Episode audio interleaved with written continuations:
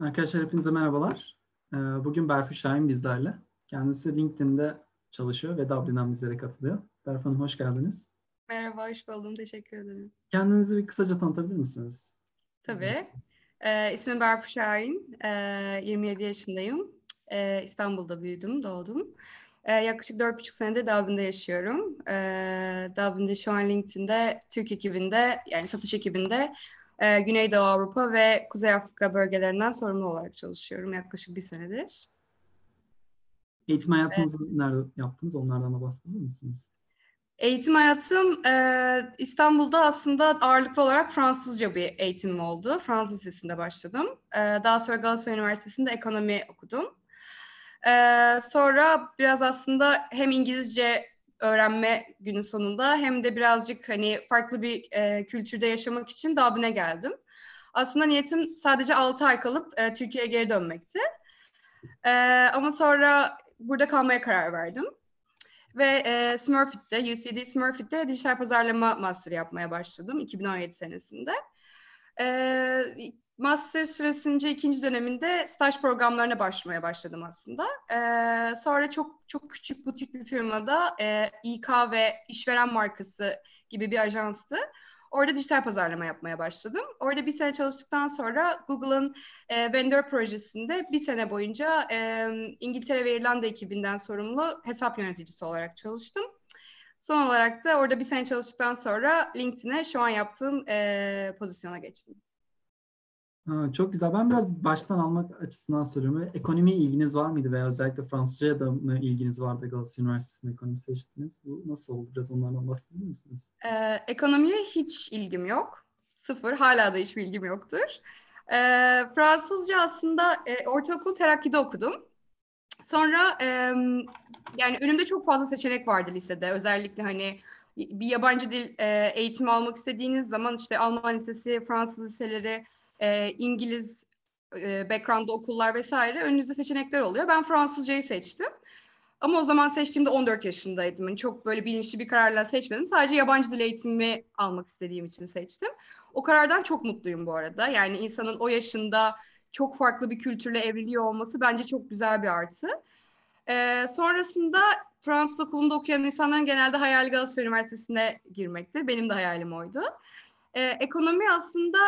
Yani maalesef ki siz 17 yaşındayken, 17-18 yaşındayken hani geleceğe dair bir karar vermeniz gerekiyor. Ekonomi benim için aslında biraz ilgimi çok çekmeyen ama kolay bir seçenekti. Ve aslında biraz da evrilebilen bir seçenekti. Yani ekonomi, finans, strateji vesaire gibi bölümlerde okumuyor olsam da başka alanlara çok kolay geçiş yapabileceğimi düşünmüştüm. Dolayısıyla ekonomi okudum. Ama ekonomi bana yani neden ilgimi çekmediğine gelirsek birazcık teorik gelmişti. Yani hani ben bunları öğreneyim ve pratikte şu alanlarda uygulayayım diye heyecan duyacağım bir şey olmadı. Ama o severek okuyan, ilgiyle takip eden arkadaşlarıma her zaman çok saygı duydum. Ama benim için çok heyecanlandıran beni şu alanda bu tutkuyla bunu yapacağım dediğim bir şey hiç olmadı maalesef. O zaman böyle büyük bir tutkuyla okuduğunuzu söyleyemeyiz yani ekonomiyi. Üniversiteye hayır, master'a evet. Tamam. Üniversite bittikten sonra belki İrlanda'ya gittiniz söylediniz 6 aylığınıza ama orayı sevip orada kalmışsınız. Bu master'a başvuru süreci nasıl oldu? Yani bir anda ben master'a başvurayım, gireyim master yapayım mı oldu? Yoksa aklınızda var mıydı master yapmak? Aslında hiç yoktu. Dediğim gibi İrlanda'ya gidişim hani 6 ay kalacağım ve döneceğim diye çıktım yola.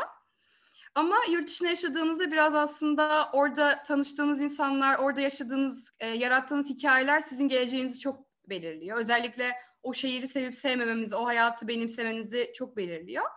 Dolayısıyla ben o konuda çok şanslıydım. Çünkü bir anda sizin arkadaşlarınız ailenizin yerine geçiyor aslında. Çünkü hep onlarla beraber vakit geçiriyorsunuz. Dediğim gibi ben o konuda çok şanslıydım ve 2-3 ay sonrasında artık İrlanda'da yaşamaya karar vermiştim taşındıktan sonra. Sonra önümde aslında 3 seçenek vardı. Yani İrlanda'ya gidip bir işte orada kalmak seçeneklerinde 3 seçenek oluyor. Birincisi ya size sponsor olacak bir iş buluyor olmanız gerekiyor. Çünkü Avrupa vatandaşı değiliz ve hani bize birinin sponsor olması gerekiyor iş çalışma izninde. İkincisi master'dı. Üçüncüsü de benim bir Türk pozisyonunda çalışıyor olmamdı. Bu da işte çok büyük Amerikan firmalarından bahsediyorum. Ben master'ı seçtim çünkü aslında geriye dönecek olursak hem böyle tutkuyla okumak istediğim bir alan olsun istedim. Hem de dijital pazarlama ilgimi çeken bir alandı ve çalışmak istediğim alanlarla çok örtüşüyordu. O yüzden onu tercih ettim. Başvuru süresi benim okulum özelinde şöyleydi. Sizden aslında istedikleri 4 şey oluyor. Birincisi IELTS, IELTS'i vermiş olmanız. İkincisi transkript ve not ortalamanızın belli bir notun üzerinde olması. Şu an hatırlamıyorum kaç olduğunu. Üçüncüsü motivasyon mektubu. Yani siz niye dijital pazarlama okumak istiyorsunuz ve o okuldan mezun olunca ne olmak istiyorsunuz? Dördüncüsü de CV'niz. Yani background'ınız okumak istediğiniz bölümle uyuşuyor mu, uyuşmuyor mu? Hani en ufak bir temel bilginiz var mı? Onu anlamak için CV'niz aslında. Çok güzel. Peki bu dijital pazarlamaya olan ilişkiniz üniversite sırasında mı gelişti yoksa üniversiteden sonra Dublin'deyken mi gelişti? Yani dijital pazarlama nasıl bir şey? Yani biraz anlatabilir misiniz izleyicilerimize? Aslında dijital pazarlama İrlanda'da gelişmeye başladı. Yani bu alanda ben okursam mutlu olurum diye. Çünkü birincisi zaten pazarlama şu anda tamamen dijitale kayıyor ve o zamanlarda 2017 senesinden bahsediyoruz. O zamanlarda artık hani yavaş yavaş tradisyonel medya versus dijital pazarlamaya baktığımızda dijital pazarlama her zaman ağırlıklı olarak kazanıyordu. İkincisi zaten şu an yarın öbür gün kendim bir iş kuruyor olsam dijital pazarlamayı bilip o insanların psikolojisini anlayıp dataları analiz edip bir strateji yaratmam gerektiğini düşünüyorum. Dolayısıyla bunu öğrenebileceğim en güzel alan dijital pazarlama master yapmaktı. Üçüncüsü de dediğim gibi hani İrlanda'da günün sonunda çalışacağım alanlar satış pazarlama alanlarıyla çok çok örtüşüyordu. Ve hani o bilgilere sahip olup teoriyi öğrenip sonra pratiğe dökmek çok güzel bir senaryoydu benim için İrlanda'ya geldiğimde. O yüzden bu üçünden dolayı dijital pazarlamayı seçtim ve dediğim gibi çok çok çok mutlu ayrıldım okulu bitirirken de. Çok güzel. Peki bu master sürecinde biraz da işin ekonomik kısmını konuşmak gerekirse burs bulmanız mı gerekiyor yoksa Avrupa Birliği vatandaşı olmadığınız için süreçler nasıl işliyor? Avrupa Birliği vatandaşı olmadığımız için Avrupa Birliği vatandaşlarına göre daha fazla para ödüyoruz maalesef. Ben burs başvurusunda bulunmadım çünkü aslında biraz kişisel olarak benim İrlanda'dan Türkiye'ye dönmem, sonra master'a başvurmam hep böyle zamanlama açısından kısıtlı sürelerdi.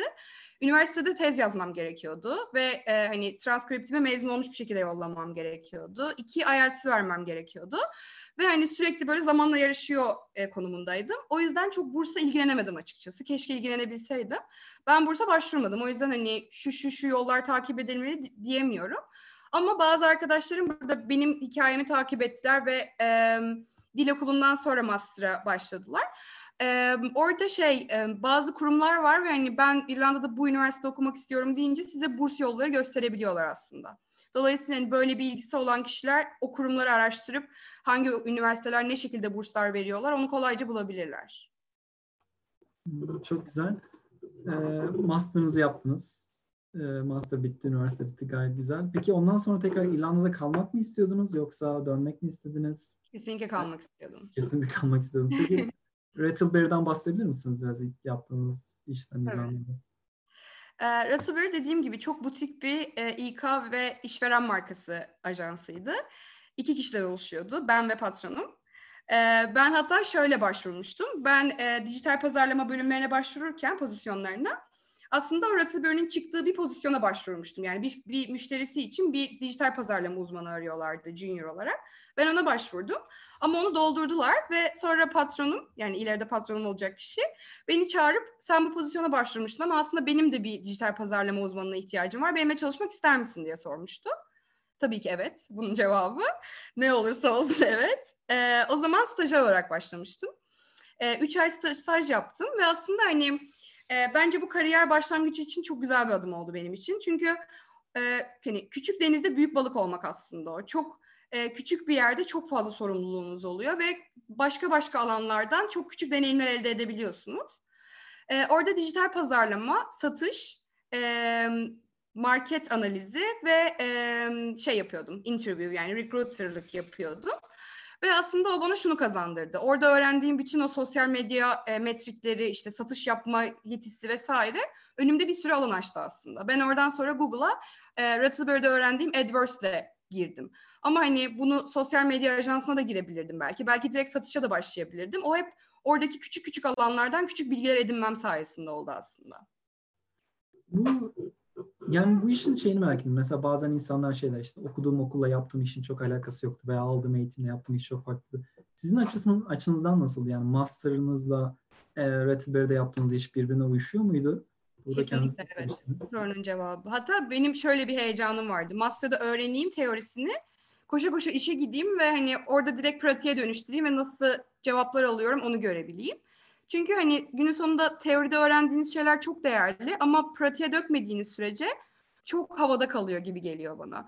Dolayısıyla hani AdWords örneğinden yola çıkalım. Google'da bir reklam vermenin ben master'da işte şu adımları takip edip bunu yapmalısınızı öğrenip sonra Rattleberry'e gidip gerçekten Google reklamı verdiğimde bambaşka bir dünyayla karşılaşıyordum. Ve buna hep hani deneyim kazanarak öğrenmeye çalıştım. Yani aslında sorunuzun cevabı direkt olarak öğrendiğim her şeyi çok alakalı bir şekilde iş hayatına aktarmaya çalıştım. Çok güzel. Peki master bitirdikten sonra bu Rattleberry'i bulmanız çok güzel ama yani çok fazla yere iş başvurusunda bulunup o şekilde mi Rattleberry'i buldunuz yoksa onlar mı sizi buldu biraz? Bir ilana başvurduğunu söylemiştiniz. Evet. Yani benim özelimde, benim hikayemde artık zamanına gelmiştim ben. Dil okuluna geldim, master yaptım ve bütün bu süreçler benim ailemden ekonomik destek almamla ilerledi. Dolayısıyla benim kendi özelimde hani ne iş olursa olsun benim o işi yapıyor olmam lazım. Yeter ki kendi alanımda olmuş olsundu benim mantığım. Dolayısıyla dijital pazarlama gördüğüm her alana başvurdum. Hani sektörü... kaç kişilik bir ekip, kaç kişilik bir firma, onları hiç göz önünde bulundurmadan hepsine başvurmak istedim. Ve şanslıydım çünkü İrlanda'da master yaptığınızda 2 sene boyunca istediğiniz firmada çalışma hakkına sahip olabiliyorsunuz. Bir İrlandalı'nın yaptığı işi de yapabiliyorsunuz aynı zamanda. Dolayısıyla ben karşıma çıkan bütün firmalara başvurmak istedim. Ve güzel bir şans olarak o denk geldi. Çok güzel olmuş açıkçası yani. Sevindim ben de. Yani biraz diyorsunuz zaten yeni mezunken ilk işe girmek veya ilk iş sahasına girmek önemli yapılan işten ziyade. Benim kendi hikayem de öyleydi. Ama tabii ki belki de bu kadar bir an önce işe girmem gerekmeseydi birazcık hani sektörü, departmanı önceliklendirebilirdim. Ama ben İrlanda'da bir iş bulmaya çalıştığım için aslında hangi sektörden olursa olsun dijital pazarlama uzmanı olarak bir yerde çalışacağımdı benim. Vize süreçleri nasıl oluyor acaba? Onlardan bahsedebilir misin master bitirdikten sonra? Yani master'a başvururkenki vize süreci mi? Evet, master'a başvururken ve master'dan sonra çalışmak için vize süreci. Master'a başvururken aslında okulla o işi hallediyorsunuz. Genelde İrlanda çok çok multinasyonel olduğu için okullar. Ayrıca Avrupa Birliği'ne üye olmayan ülkeler için ayrı bir departmanları oluyor okulları. Dolayısıyla onlarla çok kolay halledebiliyorsunuz. Sadece belgelerinizi gönderip bu okulda bu kadar süre eğitim alacağım. Ve kısa bir sürede yani sanırım 3 haftada, 4 haftada başvurunuz tamamlanıyor ve vizeniz çıkıyor, öğrenci vizeniz. 1 sene boyunca öğrenci vizeniz olmuş oluyor.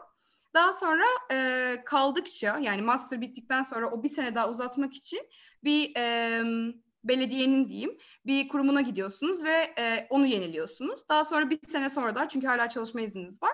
1 sene sonra daha gidip yine 1 senelik bir uzatma yapmanız gerekiyor. Ama 2. seneden sonra artık çalıştığınız firmanın size sponsor oluyor olması gerekiyor. Çok güzel. Sizde de galiba Rattleberry sponsorluk oldu mu yoksa böyle bir... Hayır, ben Rattleberry'de 1 sene çalıştım. Daha sonra 1 sene sonra Google'ın vendor projesine başladım. Orada da hala daha çalışma iznim vardı master'dan dolayı. Ama orada şöyle bir psikoloji oluyor. Büyük bir firmanın vendor firmasına çalıştığınız zaman o bir proje şeklinde ilerliyor. Ve hani Google o projeye sen bize bu kadar revenue getireceksin ve biz bu kadar kişi çalıştıracağız bu projede gibi bir anlaşmaları var aslında. Ama maalesef şöyle bir durum var. Bizim getirdiğimiz gelir eksiye düştüğü anda o proje kapanabiliyor. Hmm. Ve dolayısıyla sürekli bir hani ben burada işsiz kalabilirim psikolojisiyle maalesef o işi yapıyor olmanız gerekiyor. Benim kariyerimdeki yaptığım belki de en stratejik hamle hani orada 1 sene çalışacağım ve 1 sene bittikten sonra kesinlikle bana sponsor olan bir yere giriyor olmam gerekiyordu. Ve çok güzel bir tesadüfle oradaki 1 seneyi doldurduktan sonra LinkedIn'e girdim ve Türk olduğum için bana sponsor oldu LinkedIn'de. Çok güzel. Bu şeyden bahsetmek istiyorum biraz. Hem Rattleberry'de çalıştıktan sonra Google'da çalışma hikayenizden veya Google'a vendor projesiyle Google'da çalıştığınızı söylediniz. Evet. Orada yine Google'ın bir elemanı olarak bir böyle mülakat süreçlerinden geçtiniz mi veya nasıl oldu, evet, Google'a girme süreciniz? Şöyle, vendor firmaların amacı şu, siz Google için çalışıyorsunuz ama başka bir firma adı altında çalışıyorsunuz.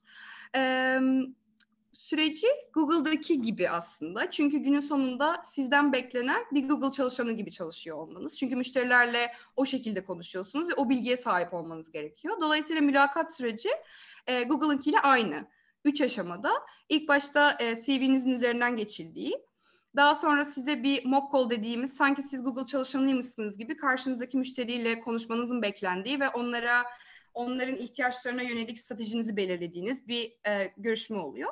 Eğer onu da geçerseniz, üçüncü aşamada hiring manager ile beraber hani birazcık hypothetical dediğimiz sorular. Yani bu durum karşısında ne yapardın? İşte bu davranış karşısında nasıl tepki gösterirdin? Bu sorunu nasıl çözerdin gibi tamamen hipotetik sorular üzerinden ilerliyor. Biraz daha böyle behavior question'lar dedikleri. Aynen öyle, evet. Çok güzel. O mülakat süreçlerinden geçtikten sonra Google'a girme süreciniz hızlı mı oldu? Nasıl oldu? Ne kadar sürdü cevap almanız? Hızlı oldu aslında. Yaklaşık mülakat süreci bittiğinden, yani bir ay içinde başlamıştım, öyle söyleyeyim. Çok güzel olmuş. Peki şeyi karşılaştınız, Rattleberry'de 2 kişiydiniz diyordunuz, yani siz ve, evet, patronunuz. Böyle küçük bir firmadan, belki biraz daha startup var bir firmadan, İşte Google gibi büyük devasa bir firmaya geçince aralarındaki fark neydi? Sizden nasıl bir his uyandırdı? Aslında iş değiştirmek istememin en büyük sebeplerinden bir tanesi de iş arkadaşımın olmamasıydı. Çünkü hani iş dünyasına giriyorsunuz ve bekliyorsunuz ki etrafınızda onu paylaşabileceğiniz insanlar olsun. Bu arada patronum çok iyi bir insandı ama günün sonunda hani ikimizdik ofisin içinde. Sonra oraya geçtiğimde hani bu küçük denizde büyük balık olmaktan aslında kocaman bir denizde, okyanusun içinde küçücük bir balık olma hikayesine geçiliyor birazcık. O şekilde evriliyor. Ama bu sefer de şeyi fark etmeye başlıyorsunuz. Sizin kurduğunuz iletişim, sizin sahip olduğunuz duygusal zeka aslında iş hayatında sizi nerelere taşıyabilir? Siz o iletişimi güzel bir şekilde kurdukça nerelere gelebilirsiniz? Nasıl güzel ilişkiler elde edebilirsiniz? Benim onu gözlemlemem açısından çok güzel bir deneyimdi. Yani çok küçük bir yerden çok büyük bir kalabalık bir ortama geçiyor olmak. Hani ilk onu oturtmaya çalıştım aslında. Ben bu insanlarla ilişkimi nasıl kurmalıyım ve karşı tarafa mesajımı nasıl iletmeliyim mi birazcık önemsedim. İkinci tarafta birazcık yaptığınız iş artık daha da spesifikleşmiş hale geliyor. Çünkü söylediğim gibi ilk başta çok fazla alanda küçük bilgilere sahip olup çok fazla şey yaparken sonra bir alanda uzmanlaşıp sadece bir şey yapıp o alanda uzmanlaşmaya başlıyorsunuz. İkisinin de hem artısı hem eksisi var ama tabii ki Google'da o strateji tarafına ve Google Ads tarafında uzmanlaşmak benim için çok güzel bir hikaye oldu. Çok güzel. Biraz oradan bahsedersek Google'da yaptığınız iş neydi tam olarak? Yani siz Google'a nasıl bir hizmet sağlıyordunuz? Oradaki istenen şey neydi? Şöyle, İngiltere İrlanda ekibinde bir satış ekibi vardı ve bu satış ekibi firmaları arayıp veya onlara bir şekilde ulaşıp marketing kampanyalarını nasıl yaptıklarını ve bizim onlara Google reklamlarıyla hedefledikleri kitlenin önüne kolayca çıkabileceklerini anlatıyorlardı. Ve satışı onlar gerçekleştiriyorlardı. Satış gerçekleştikten sonra ben hesap yöneticisi olarak firmayı alıp firmayla aslında Google'la ne yapmaya çalışıyor, amacı ne ve ben onun amacına nasıl hizmet edebilirim? Biraz onu anlatmaya çalışıyordum. Ve beraber aslında bir marketing stratejisi oluşturuyorduk. Yani bizim hedef kitlemiz bu, bizim hedef kitlemiz bu yerlerde vakit geçirir. Biz bunları bu şekilde hedeflemeliyiz, bu içerikle hedeflemeliyiz. Ben onların marketing kampanyalarını kurup, marketing kampanyaları yürümeye başladıktan sonra da o kampanyanın optimizasyonunu yapan insandım. Bu süreç bir müşteriyle 3 ay boyunca sürüyordu. Çünkü biz yeni işlerden sorumluyduk. Yani daha önce Google kullanmamış firmalardan sorumlu olarak çalışıyorduk. 3 ay sonra da eğer müşteri benimle olan ilişkisinden mutluysa devam ediyordu. Ve ben onu NBS dediğimiz SMB dediğimiz Small Business ekibine aktarıyordum. Eğer daha fazla Google reklamı kullanmak istemiyorlarsa da 3. ayın sonunda birbirimizden ayrılıyorduk. Yani tamamen danışmanlık gibi aslında. Siz aslında dijital marketing alanında Google'la çalışmak isteyen firmalara onlara yönelik danışmanlık sağlıyordunuz. Ürünlerini nasıl kullanmaları gerektiği ve marketing stratejilerini nasıl belirlemeleri gerektiğine dair. Peki böyle bir iş yapmak isteyen bir insan, yani marketing account stratejist dedikleri, yani o hesabı yönetecek, hesaba danışmanlık sağlayacak bir insanda ne gibi özellikler olması gerekiyor? Yani hangi insanlar böyle bir iş yapabilir? Aslında teorik olarak pazarlamanın nasıl bir süreçten geçtiğini çok çok iyi anlıyor olmak gerekiyor diye düşünüyorum. Çünkü yani şöyle söyleyeyim size, ben master yaparken 2017 senesinde o zamanlar evimi kiraya veriyordum Airbnb'ye ve bir gün bir Airbnb misafiriyle işte benim dijital pazarlama master yapmam hakkında konuşuyorduk ve bana şey demişti 2017 senesinde. Sen dijital pazarlamanın geleceğini ne şekilde görüyorsun diye sormuştu. Ben de o zaman beni en çok etkileyen şey bir insanın özelliklerine göre, yani alışkanlıklarına göre onu hedeflemekti. Ve şu anda 3 sene geçti. 3 sene içinde bu inanılmaz normal bir şey haline geldi bizim için. Bir insanı alışkanlığına göre hedeflemek. Ve şu an sen oturup hani bu dijital pazarlama hikayesi nereye gideceği sürekli düşünüyor olman gerekiyor aslında. Neye invest, neye yatırım yapacağını, neyle zaman harcayacağını anlıyor olabilmek için. Dolayısıyla bir hani bu hikaye nereye gidiyor? Birazcık daha büyük bir şekilde, biraz daha uzaktan bakıyor olmak gerekiyor diye düşünüyorum. İkincisi, ben satmak istediğim ürünü bir müşteriyle nasıl iletişimini kuruyorum? Bunu markayla çok iyi iletişimini yapıyor olmak gerekiyor. Yani sen bana bu ürünü bu kişiye satmak istiyorum diyorsun ama sen bu kişiyi nasıl belirledin? Hangi metotlarla, hangi araştırmaların sonucunda bu insan olduğu kanısına vardın? Onu çok iyi oturtmak gerekiyor. Üçüncüsü, bu birazcık daha dijital pazarlama tarafı. İş kısmına gelecek olursak maalesef klişe ama doğru. Hani o zaman yönetimi, insanlarla olan ilişkini nasıl tutman gerektiği, kendini nasıl konumladığın, birazcık o iletişimi müşteriyle birebir olarak nasıl yaratmaya çalıştığın aslında birazcık da önemli oluyor.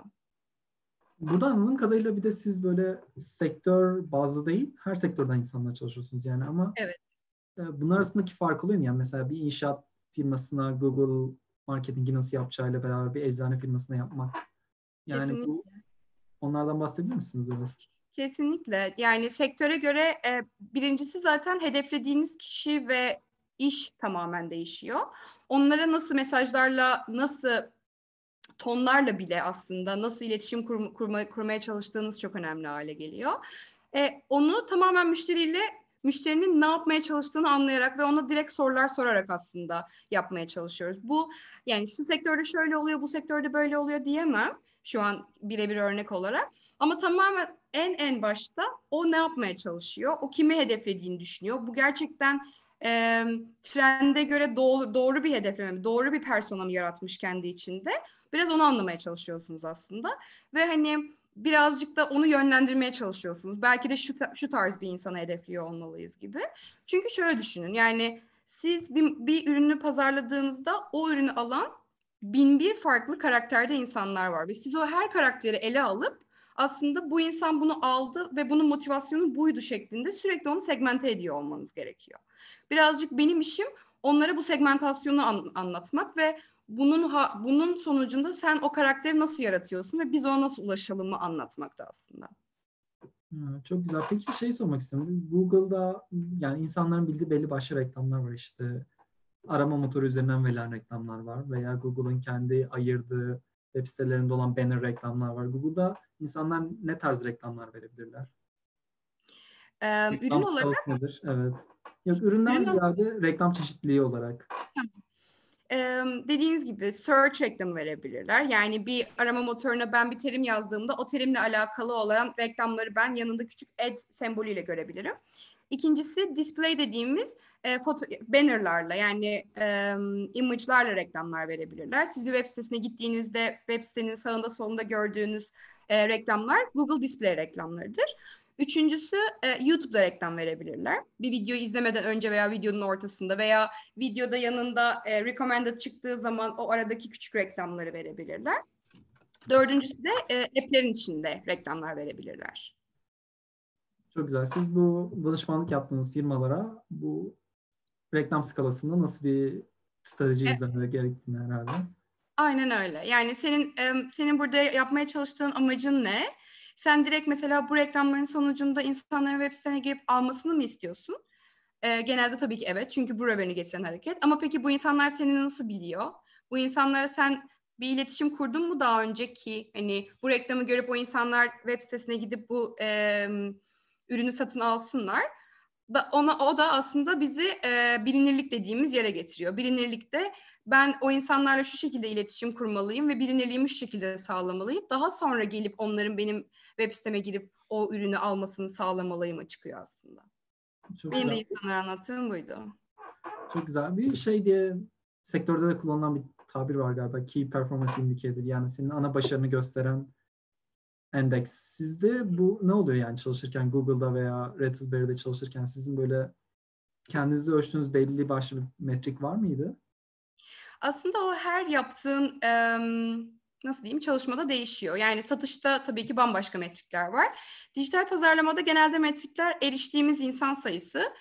Bu eriştiğimiz insan sayısına göre aldığımız reaksiyon sayısı ve satışa dönüp dönmeme sayısı. Bu üç metrik dijital pazarlamadaki, yani conversion rate dediğimiz şey. Bu üç metrik dijital pazarlamadaki metriklerdi. Ama onun haricinde Google'da reklam verdiğinizde aslında o insan sizin web sitenizde girdiğinde kaç dakika harcadığı web sitenizde, bu bile aslında sizin başarı metriklerinizden bir tanesi oluyor. Bizim çalışırken ki, yani hesap yöneticisi olarak çalışırken ki metriklerimiz bir...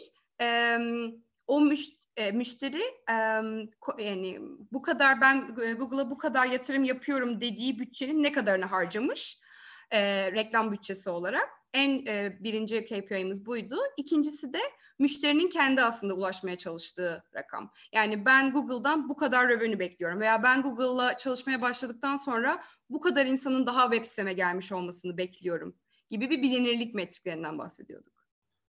Çok güzel. Yani aslında kulağa çok eğlenceli ve böyle çok değişik bir geliyor. Yani farklı alanlardan sürekli çalışmak gerekiyor. Peki böyle müşteri portfolyonuz nasıl olurdu? Yani genelde böyle istediğini çok net bilen, ne yapılmasını çok net bilen insanlar mı? Yoksa ben revenue'mu arttırmak istiyorum, bana yardım edin gibisinden böyle... Çok değişiyor. Yani ben İngiltere ve İrlanda pazarıyla çalışıyordum ve her sektörden ve her employee size'dan diyeyim firmalarla çalışıyordum.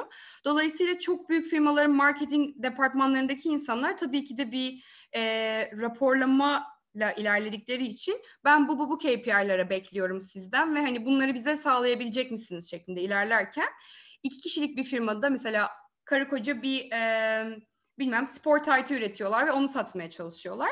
Tabii ki de en önemli metrikleri onlar için ben bu kadar para harcarsam ne kadar geri dönüş sağlayabilirimdi. Onlara da şu şekilde yaklaşmaya çalışıyordum yani. Sizin marketing bütçenizde bir müşteri getirebilmek için maksimum harcayabileceğiniz para nedir? Ve biz bu paranın üstüne çıkmadan ne kadar müşteri getirebiliriz sizin web sitenize?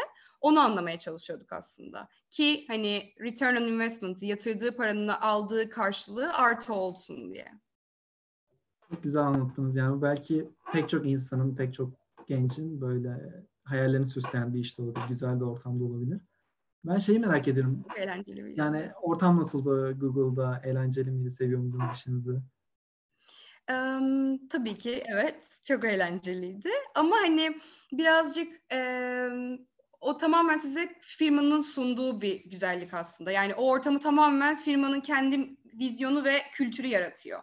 O insanların, etrafınızdaki insanların hani cool olması ya da çok iyi insanlar olması değil, tamamen o şirketin yarattığı bir havadan kaynaklanıyor. Çünkü ilk girdiğiniz andan itibaren şeyi hissedebiliyorsunuz. Ben burada bir sebep için varım ve benim çalıştığım firma bana değer verdiği için ben şu anda buradayım. Yani ben yaptığım işte bir şeyleri değiştiriyorum, bir değer katıyorum mu? Size sürekli hissettiren bir ortamda olduğunuz için çok rahat ve keyifli. İkincisi, şu an hepimiz aslında profesyonel dünyada bazen bunu unutsak da insanız ve hani duygularımız, davranışsal, mental sağlığımız var ve hani bunlar bazen bozulabilir. Bu çok okey bir şey. Maalesef bunu zaman zaman unutuyoruz. Ama hani siz bir gün çok produktif çalışırken ondan sonraki gün kendinizi iyi hissetmiyor da olabilirsiniz. Ve bunların aslında çok kabul edilebilir bir süreç olduğunu hissedebiliyorsunuz çalıştığınız yerde. Bunlar aslında birazcık daha keyifli kılıyor. Tabii onun haricinde firmanın size sağladığı olanaklar, restoranlar, işte eğlenmenizi sağlayan fasiliteler, onların yanında güzel artılar olmuş oluyor.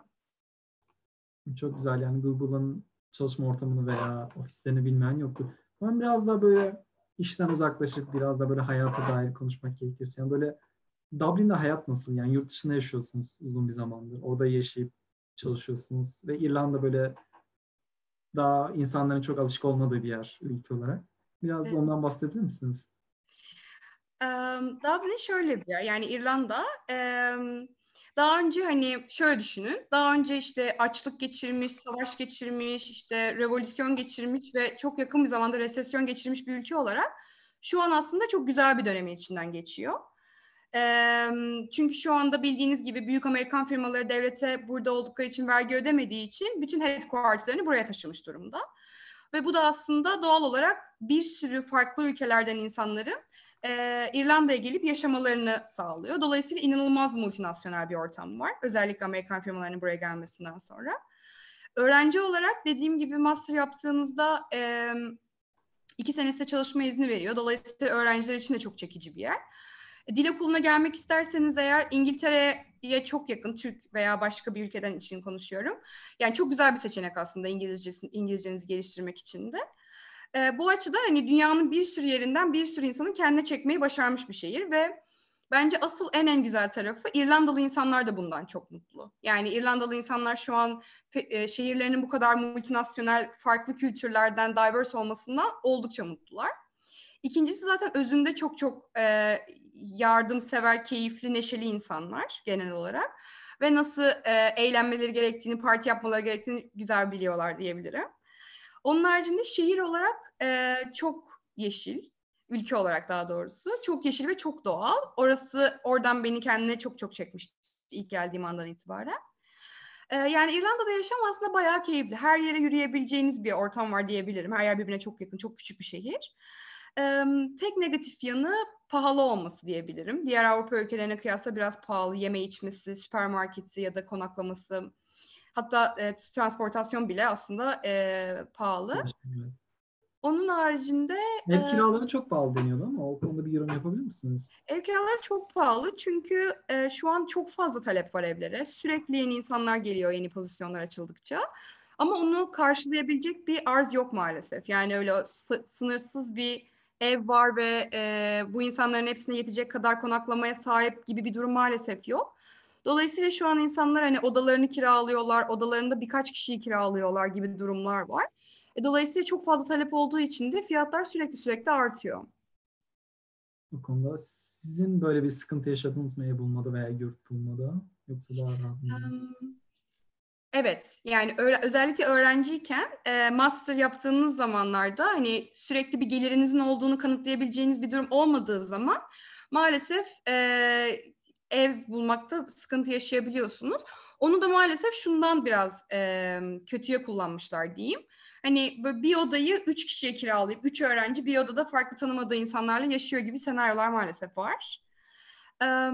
Onun haricinde hani biraz daha gelirinizin olduğunu kanıtlayabildiğiniz belgelerle hareket ettiğinizde daha kolay ev bulabiliyorsunuz. Ama pahalı yani. Şu anda başka bir Avrupa şehrinde şu an verdiğimiz kira yani şu oturduğumuz evde büyük bir ihtimalle çok daha düşük bir kiraya kalıyor olabilirdik. Doğru. Öyle diye tahmin ediyorum yani pahalı olmasına rağmen yine de aldığınız maaşa oranla yani geçinebileceğiniz bir durumdadır diye tahmin ediyorum. Evet. Yani benim şu an gözlemlediğim insanlar maaşlarının %40'ını kiraya veriyorlar. Yani yine de yüksek bir rakam oluyor.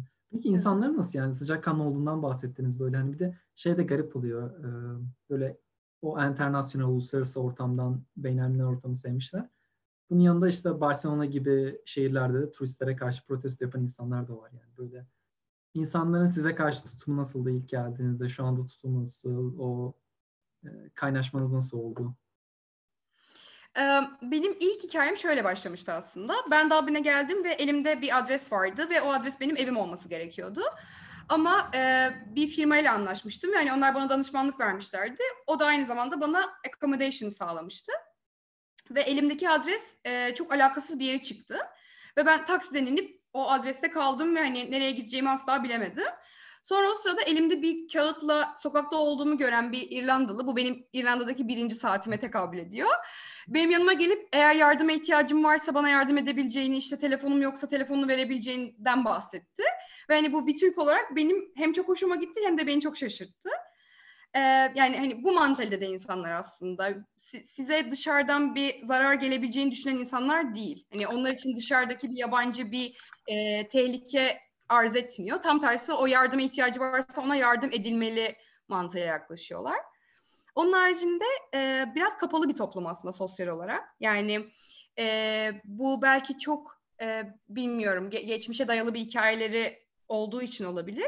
Ama hani böyle çok kendilerini açmak, duygularını konuşmak, ifade etmek gibi bir özellikleri olmadığını söyleyebilirim gözlemlerimden. Ama hani çok güzel eğlenebileceğiniz, arkadaşlık kurabileceğiniz, çok kendiniz gibi hissedebileceğiniz, hani sen başka bir kültürdensin hissetmediğiniz bir ortam var diyebilirim aslında. Onu da biraz gözlemini taksicilerden yapabiliyorsunuz. Hani İrlandalı taksicilerin sizle konuşması ve hani onların size olan yaklaşımını ben taksicilerden anlamıştım. Ama dediğim gibi hani şu an o içinde bulundukları durumdan çıkıp ekonomik krizlerden vesairelerden şu an böyle güzel dünyanın ilgi çeken bir ülkesi olmaları onları güzel mutlu eden, motive eden bir gerçek aslında. Çok güzel. Böyle samimi olduklarını hissediyor musunuz peki? Yani kapalı olduklarını söylemiştiniz değil mi? Veya sizin şu anki arkadaşlarınız daha çok iş yerinden arkadaşlarınız mı? Uluslararası yoksa İrlandalı arkadaşlarınız da var mı? İrlandalı arkadaşlarım master'da olmaya başladı. Ama master'da biraz hani şeyi görebiliyordunuz. Daha internasyonel gruplar kendi aralarına takılıyor. İrlandalı insanlar kendi aralarında takılıyor gibi bir gerçek vardı. Sonra benim şansım İrlanda-İngiltere ekibiyle çalıştığım için İrlandalı arkadaşlarım orada olmaya başladı. Çünkü ekibin tamamı İrlandalı ve ben tek Türktüm. Orada aslında birazcık ne kadar sıcakkanlı olduğunu hani insanların fark etmeye başladım. Kapalı dememin sebebi de hani biraz böyle hani bazı insanlar yakınlaşırsınız ve onların duygularını, hissiyatlarını anlamaya başlarsınız ya, o çok yok aslında, onu söylemeye çalıştım. Yoksa hani antisosyal veya işte asosyal veya insanlara yaklaşmayandan ziyade hani kendi duygularını çok paylaşmayan, çok böyle derine, sohbetin derinine inmeyen bir yapıları var anlamında söylemiştim onu. Ama onun haricinde size kendinizi rahat hissettirmek, evinde hissettirmek anlamında ben çok memnunum şu an etrafımda olanlardan. Çok güzel, çok da mutlu bir şey o zaman böyle duymak, sizin de rahat olduğunuz değil mi? Peki ben şeyden bahsetmek istiyorum. Biraz daha geriye gitmek gerekirse. Fransızca eğitim aldığınızı biliyoruz ama İrlanda'da dil şu an İngilizce. Konuştuğunuz dil İngilizce. Bu üçüncü bir dilim artık. Yani Fransızcanın size bir katkısı oldu mu? Veya İngilizce dışında bir yabancı dil öğrenmenin bir katkısı olduğunu düşünüyor musunuz? İş olabilir, genel hayat olabilir. Evet. Kesinlikle evet. Yani bir dil bilmenin bir faydası olmaması gibi bir şey zaten bence söz konusu olamaz.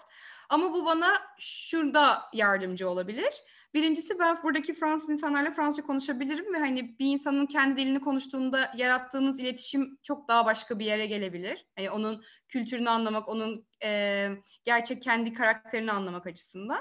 İkincisi, iş anlamında da ben şu an Türk pozisyonunda çalışmasam belki de bir Fransız ekibinde bir pozisyona başvurabilirdim ve Fransızcamın seviyesine göre o işi de alabilirdim. Yani her alanda size bir artı sunabilir. Sosyal hayatta da, profesyonel alanda da. Yani direkt üçüncü bir dil bilmeniz sizin seçenekleriniz veya olanaklarınızı arttırıyor diyebiliriz o zaman. Kesinlikle, kesinlikle. Hani birazcık bilebiliyor olsanız o ülkeden bir insanla konuştuğunuz zaman o küçük yarattığınız dil bilgisini geliştirebilirsiniz bile onunla. Hani karşılığında hiç bilmediğiniz bir dili yabancı biriyle o dilde konuşarak geliştiremeyeceğiniz gibi. O yüzden en ufak bir dili bilmek bile, tamam ben Almancayı yavaş yavaş öğrenmeye başlamıştım, sen de Almansın, bundan sonra seninle Almanca konuşalım gibi bir hani girişimde bulunabilirsiniz. O yüzden çok çok çok önemli bence. En ufak bir başlangıç bile. Çok güzel anlattınız. Yani biz kanala genelde biraz daha mühendis ağırlıklı insanlar çıkıyor. O zaman onlar, yani herkes İngilizce bilip hayatına devam ediyor ama siz birebir insanlarla konuştuğunuz ve temas halinde olduğunuz için bu dili konuşmanız da oldukça önemli.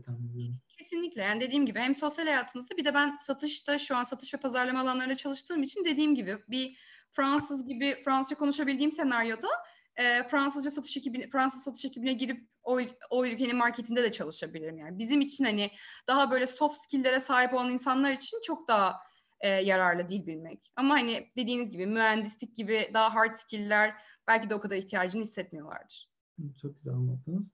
Ben şey sormak istiyorum. Peki böyle account management veya büyük şirketlerde çalışmak, bu alanlarda marketing, sales alanında marketing ve satış, pazarlama ve satış alanında çalışmak insanlara tavsiyeleriniz neler olur? Yani bu alanlarda kariyerini yöneltmek isteyenlere. Birincisi sanırım biraz hani dünya bu bahsettiğimiz alanlarda. Ben daha kendimi hani dijital pazarlamaya çok daha yakın hissediyorum. O yüzden biraz dijital pazarlama ağırlıklı konuşabilirim. Ben hep şey yapmaya çalıştım aslında. Hani dijital pazarlama nereye gidiyor ve benim şu an yaptıklarım ona hizmet ediyor mu? Ya da benim firmalara anlattığım şeyler o geleceğe dair hizmet ediyor mu? Biraz aslında onu anlamaya çalışıyorum sürekli. Onu da şöyle düşünüyorum. Yani şu an aslında biz 21. yüzyılda yaşayan insanlar olarak bir geçiş dönemi yaşıyoruz. Hani özellikle bu dijitalize olmak ve teknoloji anlamında. Çünkü ben küçüklüğümde internetin olmadığı bir ortamdayken şu an hani internetin bütün bilgilerine sahip olduğu bir alanda yaşıyorum ve bu bir geçiş dönemi. Ve hani şu an big data ve yapay zeka dönemine koşa koşa geçiyoruz. Dolayısıyla geçiş dönemleri her zaman hani sancılı ve insanların birazcık kaos içinde ne yaptığını bilmediği dönemler olur. O yüzden hani bunları birazcık kenara bırakıp gerçekten o son nokta ne olacak? Biraz ona görüyor olmak gibi geliyor bana. Hani yapay zeka bizim hayatımızda neleri değiştirecek ya da pazarlama alanı neleri değiştirecek? Birazcık bunları görüyor olmak bence güzel bir başlangıç olabilir. İkincisi sizin, ben şuna çok inanıyorum. Sizin hayatınıza giren insanlar, hayatınıza dokunan insanlar sizi bir yerlere taşımak için giriyorlar. Ve hani onlardan yararlanabiliyor olmak, onları dinleyip onların sizi bir yere taşıyabiliyor olmasını sağlamak bence çok güzel bir hikaye geliştiriyor. Üçüncüsü iletişim bence. Yani bence iletişim kesinlikle okullarda öğretilen bir derslerden bir tanesi olmalı. Ya da hani duygusal zeka, bunları nasıl kullanmamız gerektiği, bir insanla nasıl iletişim kurmamızın gerektiği. Ama en önemlisi dediğim gibi hani birincisi o trendleri takip edip biz nereye gidiyoruz ve neler olacak? Biz nelere şu an yatırım yapıyor olmalıyızı biraz anlamak aslında. Yani sürekli bir takip içerisinde dünyada neler oluyor? Aynen öyle. Çünkü şu an geçiş dönemindeyiz ve hani sürekli bir yere gidiyoruz. 2017'deki söylediğim gibi hani 2017'de beni wow inanılmaz bir şey bu dediğim şey şu an inanılmaz normalimiz haline geldi. Bu da demek oluyor ki bizim şu an gelecekte olacağını öngördüğümüz şeyler olacak ve çok kısa sürede olacak zaten bunlar. Evet, çok haklı söylüyorsunuz yani çok hızlı gelişen dünyadayız şu anda. Aynen öyle. O yüzden o trendleri takip ediyor olmak hani mesela şeyi konuşuyoruz şu anda. Hani biz ne olacağız? Bu dijital pazarlama hikayeleri ne olacak? Yapay zeka sürekli bundan bahsediyoruz.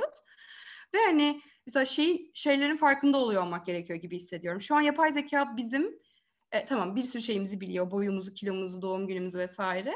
Ama yapay zeka şu an sizinle ilgili bilmediğiniz şeyleri biliyor. Bu mesela sizin ufak bir hastalığınız baş gösteriyorsa yapay zeka ileride bunu biliyor olacak veya şu an biliyor. Veya insanların sizin hakkında konuştuğunuz şeyleri biliyor.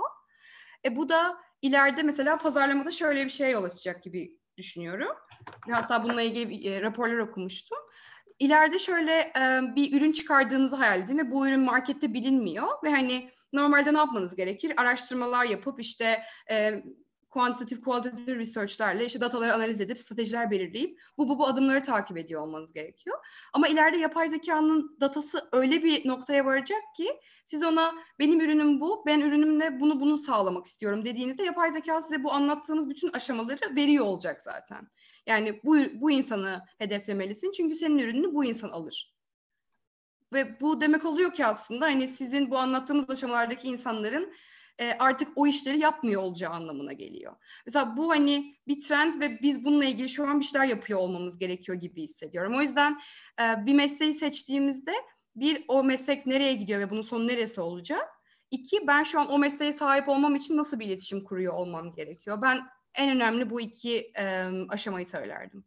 Çok güzel anlattınız. Peki şu anda yani yapay zekanın gelişmesi belki biraz da sizin yaptığınız işleri veya size benzer yapanları tehdit ediyor diyebiliriz yani. Hani böyle biraz daha eski bakış açısına bakmak gerekirse. Maalesef öyle evet. Peki yani şu an yaptığınız işin nereye evrileceğini düşünüyorsunuz? Ne olacak yani siz? Öngörünüz nedir? Ben şu anda satışta çalışıyorum diyebilirim aslında. Yani satış/danışmanlık. Benim yaptığım iş aslında şu an bir firmanın marketteki en iyi yeteneği bulması için kendini nasıl pazarlaması gerektiği. İşveren markası dediğimiz gerçek. Ben bu yaptığım işin kaybolacağını çok şu an düşünmüyorum. Çünkü hani bizim yaptığımız bir ürünü sunmak. Ve bu ürünü ne şekilde kullanması gerektiğini insanlara anlatıyor olmak. Yani dolayısıyla aslında danışmanlık yaptığımız şey. Ama bu hani şu anki zamanımızı invest etmemiz gereken şeylerden bahsettiğimizde bilmem belki benim bu sattığımız ürünün şu an bir sonraki aşamasını düşünüyor olmam gerekir. Veya ben çalıştığım firmanın bu korona döneminden sonra bile nasıl adımlar atacağını öngörüyor olmam gerekir. Belki biz çok küçük firmalar satın alıyor olacağız. Belki hani firmanın içinde bir yapı değiştiriyor olacağız. Bu adımları atıyor olmam gerekir. Ama şu an bunu öngörebildiğim bir durum değil yani. Çok güzel anlattınız. O zaman ben biraz daha şu an çalıştığınız LinkedIn kısmına kaymak istiyorum. Google hikayesini arkada bırakıp. Google'da çok güzel çalıştınız. Yani yaklaşık bir yıl, hatta bir yıldan da biraz fazla. LinkedIn'e geçiş süreciniz nasıl oldu? LinkedIn'e yani Google'dan mutlu mu değildiniz yoksa başka bir işe mi değiştirmek istediniz? Hem mülakat süreçlerini hem de şu anki pozisyonunuz nedir? Yani Talent Brand Consultant ne yapar, ne iştir? Bunlardan bahsedebilir misiniz? Tabii. Google'da yaptığım işten çok çok mutluydum ama dediğim gibi ben vendor firmasında çalışıyordum ve o projenin kapanabileceği gerçeği vardı hep aklımın bir kenarında. Dolayısıyla benim en büyük amacım bana sponsor olacak bir firmaya geçmekti.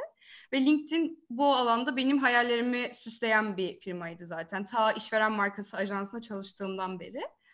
Dolayısıyla LinkedIn'e başvurdum referans yöntemiyle. Eski ev arkadaşım orada çalışıyordu, beni refer etti. Süreç aslında biraz zorluydu benim için. Çünkü tabii tahmin ediyorsunuz ki çok fazla başvuru alıyorlar. Ben süreçlere başladım ve sonra bana 2 kişi kaldığını ve ya beni ya da diğer kişiyi seçeceklerini söylediler. Ve diğer kişiyi seçtiler. Sonra başka bir pozisyon daha açıldı ve tekrar ben bir daha görüşme süreçlerine başladım. Ve dolayısıyla o süreci baştan sona çok uzatmış oldu. Sonra mülakatlar başladı. Bir kere yaptınız. Evet, bütün mülakatları yaptım. Sonra dolayısıyla ben başvurduğumdan böyle çok uzun bir süre sonra yani belki de kaç ay, 5 ay sonra falan çalışmaya başladım LinkedIn'de. Ama çok da güzel bir zamana denk geldi. Çünkü hani Google'da da bir yıl çalışmış oldum bu sayede. Şu an yaptığım iş aslında dediğim gibi ben Türkiye'deki, Malta'daki, Yunanistan'daki ve Afrika'daki firmalara sorular soruyorum aslında. Benim işim o insanları dinlemek ve o insanların kendi brandlerini, kendi çalıştıkları yeri nasıl pazarladıklarını, yani bir çalışan olarak kendilerini nasıl pazarladıklarını anlamak. Çünkü onların amaçları genel olarak ben marketteki iyi yetenekleri istiyorum. Çünkü marketteki iyi yeteneğe sahip olursam benim ürettiğim ürün, benim ürettiğim servis çok daha güzel olur. Which means çok güzel müşteriler. O da demek oluyor ki çok fazla revenue. Benim yaptığım şu anda ben size o marketteki en iyi yeteneği nasıl bulmanızı sağlarım. Ya bunu biz pazarlama yöntemiyle yani sizin bilinirliğinizi artırarak yapmamız gerekiyor. Ya da benim LinkedIn'in size sunduğu tool'larla o insanları buluyor olmanız gerekiyor sizin. Ama bu 360 derecelik bir süreç aslında. Yani siz bilinirliğinizi artırmanız gerekiyor ki o iyi insanlar sizin firmanız için çalışmak istiyor olsunlar. Ve ondan sonra LinkedIn ürünleriyle siz o insanlara ulaşıp sizin firmanızdan ve bir pozisyon olduğundan onlara haberdar edin. Benim yaptığım aslında tamamen sen ne istiyorsun, ben sana LinkedIn'e nasıl yardımcı olabilirim? Şu an onu konuşacağız birazcık. Yine aslında biraz daha böyle Google'da yaptığınız işe benzer diyebilir miyiz? Yani Google'ın ürünlerini kullanarak Google'da çalışan, birebir çalışan firmaları temsil ediyordunuz. Burada da evet.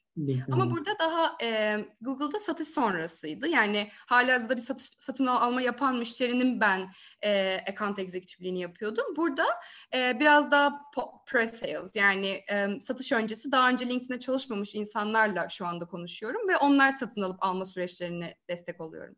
Satış yani aslında. Çok güzel. Biraz şeyden bahsedebilir misiniz? Yani günlük İşiniz nasıl geçiyor? Yani bir gün içerisinde neler yapıyorsunuz? Tabii ki korona günleri için bahsetmiyorum ama hani normalde zaman olsaydı.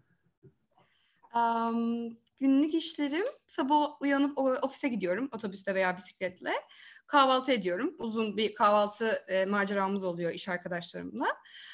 Daha sonra birazcık hani o günü planlamaya çalışıyorum. Ya bir gün önceden ya da o gün. Çünkü önümde to-do list olduğu zaman daha aktif çalıştığımı düşünüyorum ben kişisel olarak. Ama şöyle düşünebilirsiniz yani benim ulaşmam ve hani konuşacağım bir sürü firma var önümde ve onlara benim önceliklendirmem gerekiyor. Hangisini ne zaman, hangi durumlar altında iletişime geçmem gerekiyor onu birazcık aslında öngörmem gerekiyor. Dolayısıyla o to-do listesini yapmak ve yani onu önceliklendirmek belirli bir zamanımı alıyor. Daha sonra insanlara mail yöntemiyle ulaşma gibi bir serüvenim başlıyor. Daha sonra insanlardan geri cevaplar aldıkça onlarla aramalar schedule etmeye başlıyoruz. Ve ondan sonra tamamen telefonda saatlerce o insanlarla konuştuğum, o insanları dinlediğim bir süreç başlıyor. Daha sonra toplantılar geliyor. İşte takım toplantısı veya bizim kendi içimizde organize ettiğimiz eğitim toplantıları gibi.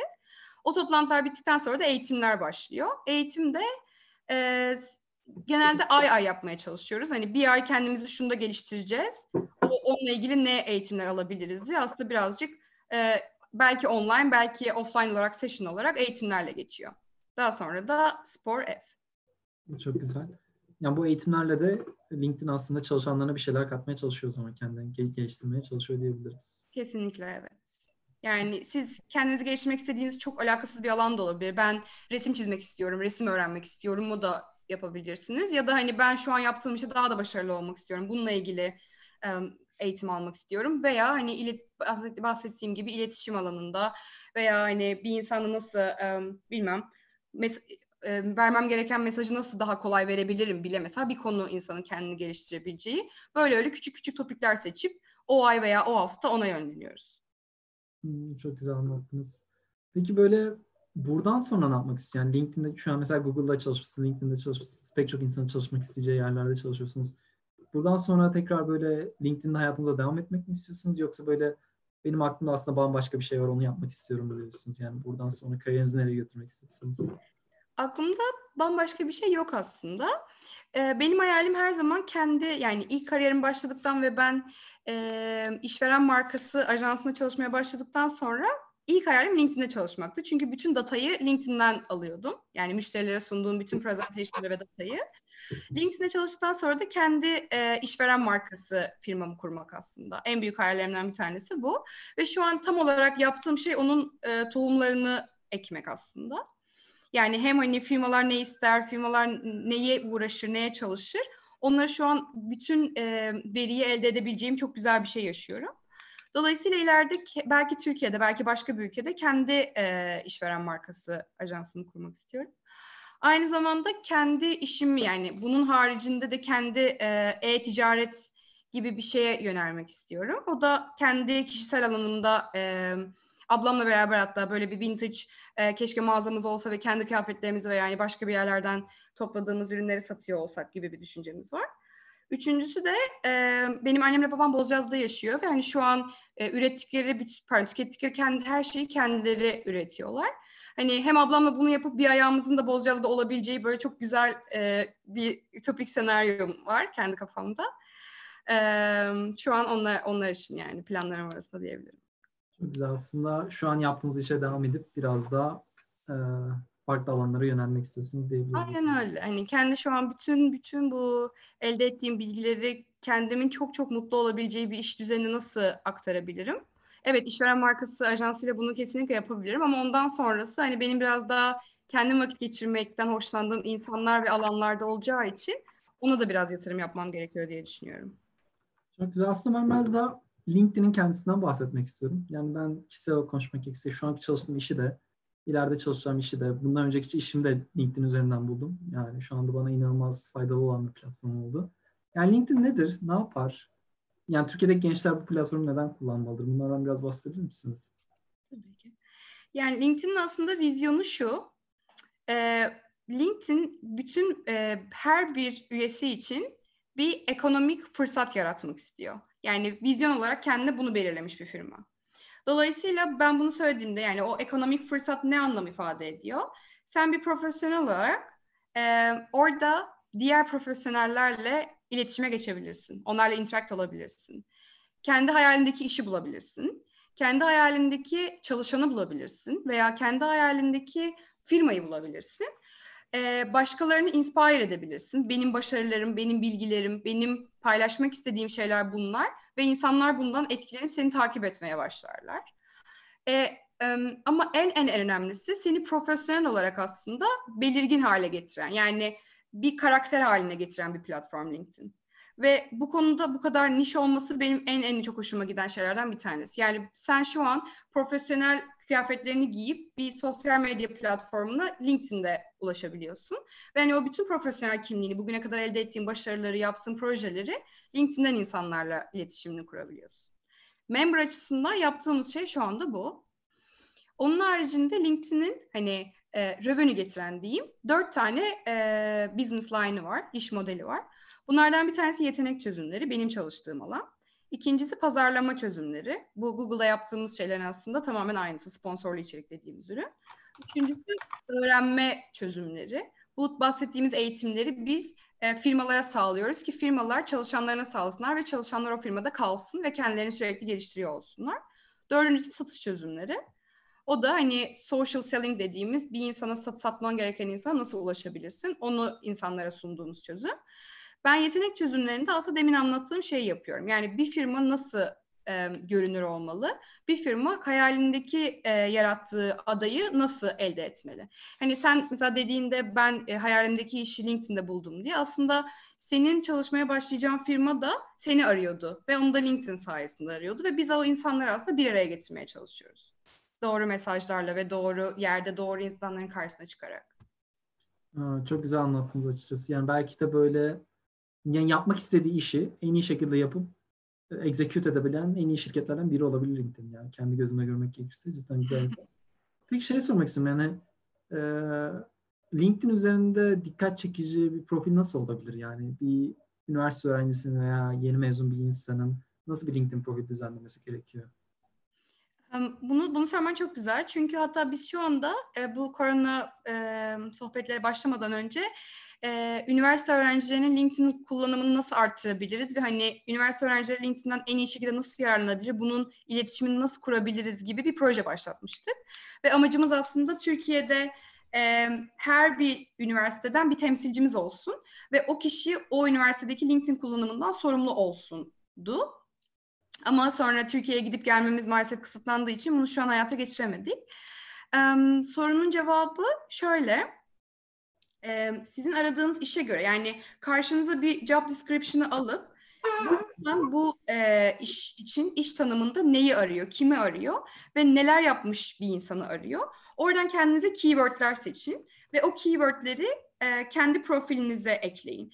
Çünkü aslında günün sonunda işe alan insanların veya çalışacakları insanları arayan insanların yaptığı tek şey Ctrl F'ye basıp bu insanların profilinde bu keyword var mı onu aramak. Dolayısıyla hani keywordler bazlı CV yazmak LinkedIn'de en önemli şeylerden bir tanesi. İkincisi o sizin kurumsal kimliğiniz, dolayısıyla hani fotoğrafınız, arkaya koyacağınız fotoğraf vesaire, bunlar tahmin ettiğinizden daha çok şey etkiliyor. İnsanların daha çok görünüşünü ve ilk sizde yarattığı etkiyi çok daha fazla etkiliyor düşündüğümüzden. Dolayısıyla onlara çok önem verin. Üçüncüsü ne kadar kalabalık o kadar iyi aslında. Yani skill'leriniz, projeleriniz, hatta testimonial'larınız, onları ne kadar kalabalık tutarsanız o kadar daha profesyonel bir görüntüye sahip oluyor. Tabii ki yani mantıklı bir şekilde doldurarak. Dördüncüsü de headline dediğimiz şey var ya, hani sizin fotoğrafınızın altında yer alan küçük yazı. Orada genelde hani bir iş arıyorsanız veya şu sektörde, şu spesifik departmanda iş arıyorsanız onun mesajını mutlaka verin. Çünkü dediğim gibi aslında recruiter'lar da, işe alan insanlar da sizi arıyor orada. Yani onlara ne kadar kendinizi görünür kılarsanız o kadar o insanların sizi bulmasını kolaylaştırırsınız. Öyle düşünün. Çok güzel anlattınız. Belki de bu her üniversiteden bir tane LinkedIn temsilcisi. Ben gönüllü olarak Bilkent'te uzun süre yaptım bunu. Harika. Çünkü cidden çok faydalı bir platform. Yani buradan bizi izleyen üniversite öğrencileri de olursa kesinlikle kullanmalarını tavsiye ederim. Çünkü işe yarıyor. Yani cidden oradan hem rekrütörler size ulaşıyor hem o şirketlerde çalışan insanlara ulaşıyoruz. Mesela biz de kendi bu yayınlara çağıracağımız konuklara genelde ilk ulaştığımız yer LinkedIn oluyor. Oradan sonra e-mailini alıp devam ediyoruz. Aynen öyle. Yani hani iş arayan insanların hep hakkında şey oluyor. Ben onlar için özel değilim. Bazılarında tabii. Ben onlar için özel değilim çünkü binlerce başvuru alıyorlar. Ama hayır, aslında recruiter'lar da sizi kendi hiring manager'larına sunuyorlar ve sizin gerçekten o işi almanızı istiyorlar. Çünkü sizin o işi almanız onların işini kolaylaştırmak demek. Dolayısıyla aslında onlar da sizi arıyorlar. LinkedIn evet o insanları bir araya getirmeye çalışıyor ama burada öğrencilerin ve iş arayan insanların da bir o kadar kendini visible hale getiriyor olması gerekiyor diye düşünüyorum. Çünkü benim firmalara tavsiyem hep şey oluyor. Yani insanların size ulaşabileceği bir profil yaratın. Ben sizin firmanızda çalışmak isteyen biri olarak sizin profilinize girip size mesaj atma isteği bende uyanıyor olmalı. Dolayısıyla o insanlar zaten işe girmek isteyenlerin mesajını bekliyorlar gibi düşünebilirsiniz. Yani olabildiğince böyle insanı davet eden veya güzel ve net bir şekilde açıklayan bir profil olmasından bahsediyorum. Aynen öyle. Ben bunu başardım, bunu yaptım ve şu anda bu alanda çalışmak istiyorum gibi bir description bile aslında sizin belki de size ulaşan insan sayısını değiştirebilir aslında. Evet, çok güzel. Bir izleyicilerimizden gelen bir soru var, onu iletmek istiyorum. Dublin'de Silikon Duck'ın tozunu yutmuş biri olarak size Dublin'de software development veya data science, veri bilimi alanlarında iş genişlikleri nasıldır? İş olanları nasıldır? Onu sormuş arkadaşımız. Harika. Yani maalesef şöyle bir gerçek var. Dublin'de çalışan Türklerin %90'ı satış bölümünde çalışıyorlar. Çünkü biz bu işleri aslında Türk olduğumuz ve Türkçe konuşabildiğimiz için alıyoruz. Yani Dublin'de bizim muadilimiz hani diğer başka bir Türk insanı oluyor. Ama software development, data analiz bu gibi alanlarda İrlandalı insanlar da çalışabildiği için firmaların öncelikleri maalesef İrlandalı insanları ya da Avrupa Birliği vatandaşı olan insanları almak oluyor. Çünkü firmalar için bir non-EU insana o sponsorluk süreci, ücreti vesairesi nedenini bilmediğim bir şekilde çok külfet geliyor. Dolayısıyla çok onları tercih etmiyorlar. Ama yani çok çok bilgili olduğum bir alan değil ama dediğim gibi Dublin'de yaşayan %10'luk dilimin belki de hepsi software engineering yapıyor olabilir. Dolayısıyla hani çalıştığınız, gerçekten profilinize güveniyorsanız o çalışmak istediğiniz firmaların recruiterlarına LinkedIn'e ulaşabilirsiniz. Ve hani bu fırsatlar olduğunda ben çok çalışmak isterim gibi iletişim kurabilirsiniz aslında. Evet, Dublin'de de özellikle dediğiniz gibi hem vergi olaylarından dolayı, vergi indiriminden veya vergi imkanlarından dolayı çok fazla şirketin ana merkezleri var. Orada da mühendisler çalışıyor diye biliyorum. Başvurması gerekiyor. Bir de şey sormak istiyorum. Yine aynı arkadaşımız Cankart sormuş. LinkedIn veya Google İrlanda üzerinden Amerika'daki ana merkezlere geçme durumları yaygın mı? Yani ülke arası transfer, iç transferler yaygın mı? Yaygın, evet. Benim duyduğum yani sadece Amerika özelinde değil diğer ofislere de çok geçiş yaygın oluyor. Çünkü genelde hani orada bir pozisyon açıldığında nasıl referral'lar daha öncelikli olursa bir firmada başvuruda tabii ki internal olarak siz daha önceliklendirilmiş oluyorsunuz. Hem recruiter'lar hem de hiring manager'lar tarafından. Dolayısıyla Amerika'da bir pozisyon açıldığında oraya başvurmak istediğinizde daha da önceliklendirmiş oluyorsunuz ve benim birçok arkadaşım gittiğini duydum San Francisco'ya. Çok güzel. Biraz daha böyle aslında bayağı bir konuya değindik yani. Süremizin hemen sonuna geliyorum ama birkaç tane daha soru sıkıştırmak istiyorum araya. Tabii. Böyle şöyle bir algı da var. Böyle insanlar aslında pazarlamanın veya satışın ne kadar önemli olduğunu bilmiyorlar belki bazen. Veya şey yani ben ürünümü en iyi şekilde yapayım. O kendini bir şekilde satar veya çok başarılı ürünler belki başarıya ulaşamıyorlar.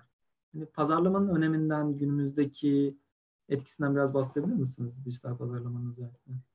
Tabii. Yani öyle bir şey kesinlikle yok. Hani ben ürünümü yapayım ve o kendini satar gibi bir şey asla katılamam. Aslında bunu şöyle cevaplayabilirim. Biz master yaparken satış yönetimi gibi bir ders almıştık. Ve orada aslında firmalarda şöyle bir dilemma olduğundan bahsedilmişti bize. Satış ekipleri her zaman şöyle inanıyor. Bir firmada biz o parayı firmaya getiren ekibiz ve dolayısıyla biz en çok parlayan, en çok işi yapan, satan ekibiz diye düşünüyor.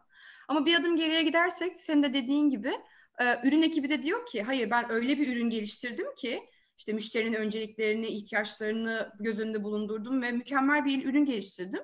Bunu satmak zaten dünyanın en zor işi değil. Tabii ki de satacaksınız. Ve sonra bir adım sonrası pazarlama diyor ki hayır dostum ben o kadar iyi pazarladım ve o kadar iyi mesajlarla ilettim ki bu ürünü. Tabii ki insanlar zaten inanılmaz bir sempati duyuyorlar benim ürünüme. Tabii ki satacaksınız. Yani burada hangisi haklı? Hiçbiri haklı değil ve hepsi haklı aslında. Dolayısıyla yani bu tamamen 360 derecelik bir cycle. Ve hani şey asla söyleyemem maalesef. Evet işte bir satış ekibi çok iyiyse o iş bitmiştir ya da pazarlamaya ağırlık verdiğiniz andan itibaren o tamamen olmuştur gibi bir şey asla söyleyemem. Pazarlama size sadece kime satacağınızı, işte bu söylediğimiz kualitatif, kuantitatif yöntemlerle kime satacağınızı ve o insanla nasıl iletişim kurmanız gerektiğini söyler. Ve siz tabii ki de o insanın ihtiyacı olan bir şeyi onun karşısına çıkardığınız zaman o insan o ürüne sempati duymaya başlar. Yani pazarlama burada işin içine girer, devreye girer diyeyim. Ama ondan öncesinde tabii ki satış ekibinin kimlerle iletişim kurduğu, product ekibinin o ürünü nasıl ürettiği, yani böyle şeyleri göz ardı etmemiz mümkün değil gibi geliyor. Aslında hepsi böyle büyük bir organizasyonun hepsi çalışması gereken parçalar diyebiliriz yani. Tabii ki de öyle. Biri olmadan diğeri olmuyor. Tabii ki de öyle. Ama bu dilemma, bu ikilem bütün firmalarda var gözlemlediğim kadarıyla yani. Kitaplarda konu olmuş dediğim gibi. Çok güzel. Peki böyle biraz daha günümüzden sorular sormak gerekirse, yani şu anda uzaktan çalışıyorsunuz korona dolayısıyla. Evet. LinkedIn'de uzaktan çalışma kültürü nasıl? Şu an sizin günleriniz nasıl geçiyor? LinkedIn'de uzaktan çalışma zaten hep vardı. Hani istediğinizde veya öyle olması gerektiğinde uzaktan çalışma, evden çalışma çok yaygın bir şey zaten. Diğer Amerikan firmalarında da öyle. Dolayısıyla hani bizim yabancı olduğumuz bir durum değildi. Ama sonra bu bütün ofislerin kapanacağı söylentileri çıkmaya başladıktan sonra her birimiz evde birer gün hani bütün tool'lar çalışıyor mu, biz rahat mıyız vesaire gibi bir deneme sürecine girdik bir hafta boyunca. Ekipteki herkes birer gün evden çalıştı. Sonra aslında bizim için şu an evden çalışma hikayesinde en önemlisi insanların kendini izole hissedip hissetmemesi. Yani bizim firmadan aldığımız mesajı, çünkü hepimiz evimizden uzağız. Ve hani o hem davranışsal hem mental, duygusal ve fiziksel olarak düşmeye meyilli olduğumuz bir dönem. Bu hem pandemi dönemi hem bizim ailemizden uzak olmamız. Dolayısıyla şu an şirketin önceliklendirdiği en büyük şey o diyebilirim. Hani sürekli bizi bir check etme durumu var. İyi olduğumuz, duygu durumumuz vesaire. Onun haricinde hani tabii ki bizden bir performans bekleniyor. Evde çalışıyor olmamız demek değildir ki ve pandemi içerisinde olmamız, produktif olmamamıza sebep olacak. Dolayısıyla onun da mesajı bir şekilde veriliyor. Bizim proaktif bir şekilde çalışıyor olmamız. Ama onun da altı şöyle dolduruluyor. Ben size bütün ihtiyacınız olan her şeyi vereceğim. Bu işte oturacağınız sandalye, kullanacağınız masa, kullanacağınız bilmem ekran vesaire. Bunları ben size sağlayacağım. Yalnızca sizden istediğim hani olabildiğince maksimum eforla produktif olabiliyor olmanız aslında. Onun haricinde normalde bir toplantı yapıyorsak şu an günde 5 toplantı yapıyoruz. Çünkü hani sürekli bir dediğim gibi birbirimizi check etme, iyi miyiz, kötü müyüz? O açıdan hani güzel geçiyor. Bu ilk söylediğim sizin bir değer kattığınızı hissettiğiniz kültürü şu an evden çalışırken de yaşıyoruz aslında. Ki bu beni bir çalışan olarak mutlu ediyor aslında. Çok güzel, yani sadece şu an işi yapıp yapmadığın ziyade sizin kişisel olarak da psikolojinin iyi olup olmadığını önem vermek, dikkat etmesi. Zaten tamam olmazsa, yani ben kendimi Berfu olarak iyi hissetmezsem, ne kadar çalışırsam, bilgisayar başında 15 saat de geçirsem o maksimum eforla çalışamam zaten ve bunun bilincinde olan insanlarla çalışıyor olmak gerçekten çok şanslı hissettiriyor insanı. Çok güzel anlattınız. Çok teşekkür ederiz Berfu Hanım. Yani ben çok güzel bir sohbet oldu. Kapatmadan önce ben şeyi sormak istiyorum. Genel olarak herkese sorduğumuz iki soru var. Onları size ileteceğim. Birincisi, tavsiye edeceğiniz kitap veya film olur mu hayatınızdan? Yani sizi etkileyen. İkincisi de Türk gençliğine, şu anda bizi izleyenlere genel olarak hayat tavsiyeleriniz nelerdir? Wow. Hiç kimse benden gençlere hayat tavsiyesi istememişti daha önce. Tavsiye edeceğim öyle kitap... yaşıtlarınıza diyecektim. Tavsiye edeceğim kitap kesinlikle 21. Yüzyılda 21 Ders. Hatta onu ben şeyden, böyle hani kitapları dinleyeceğiniz app'ler olur ya, onu otobüste giderken dinledim yaklaşık 10 saatte falan. İnanılmaz güzel bir kitap. Film, bilmem, Tarantino'nun bütün filmleri, en sevdiğim yönetmendir. Üçüncü olarak gençlere tavsiyeler. Yani iletişim aslında. Bir şekilde iletişim kurmaya her zaman... önceliklendirmelerini tavsiye edebilirim. Yani hani, çünkü iletişimde bazı metodolojiler ve metotlar var ve gerçekten onları yaptığımızda hayatımız inanılmaz kolaylaşıyor. Düşündüğümüzden çok daha hızlı kolaylaşıyor ve normalde sorun olarak gördüğümüz belki de %80'ini sorun olarak görmemeye başlıyoruz doğru iletişimi kurmaya başladığımızda. Dolayısıyla hani birazcık o alana yönelip onunla ilgili belki videolar, belki eğitimler, hani ben kendimi nasıl ifade etmeliyim, karşı tarafı nasıl algılamalıyım'a yönelik belki çalışmalar olabilir derdim. Nacizane tavsiyem. Çok teşekkür ederiz. Bizi izleyenlere de buradan çok teşekkür ederiz. Haftaya yine 9.30'da sizlerle olacağız. Enise, Burcu, Derinboğaz bizlerle olacak. Haftaya görüşene kadar kendinize dikkat edin. Çok teşekkür ederim. Hoşçakalın. Hoşçakalın.